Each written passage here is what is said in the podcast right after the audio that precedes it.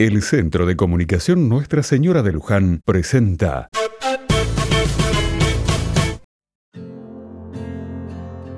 Otra mirada. Ayer estuve en el almacén de Don Victorio, que está a varias cuadras de casa. Había mucha gente, porque el otro almacén, el de Marta y su marido Daniel, estaba cerrado. Ahí me enteré que hace unos días asaltaron de modo bastante agresivo ese almacén y lastimaron a Daniel.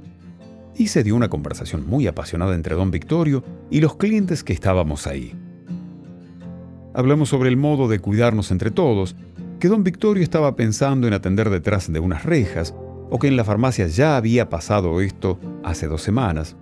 En fin, todos estábamos muy apasionados y preocupados, y las soluciones que proponían eran muy diversas.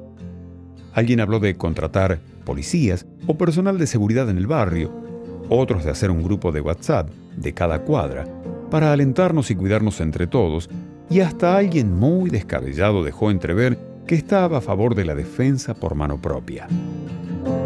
La violencia está muy presente en todos los barrios, y quienes más la sufren son los más vulnerables, los que tienen poca protección.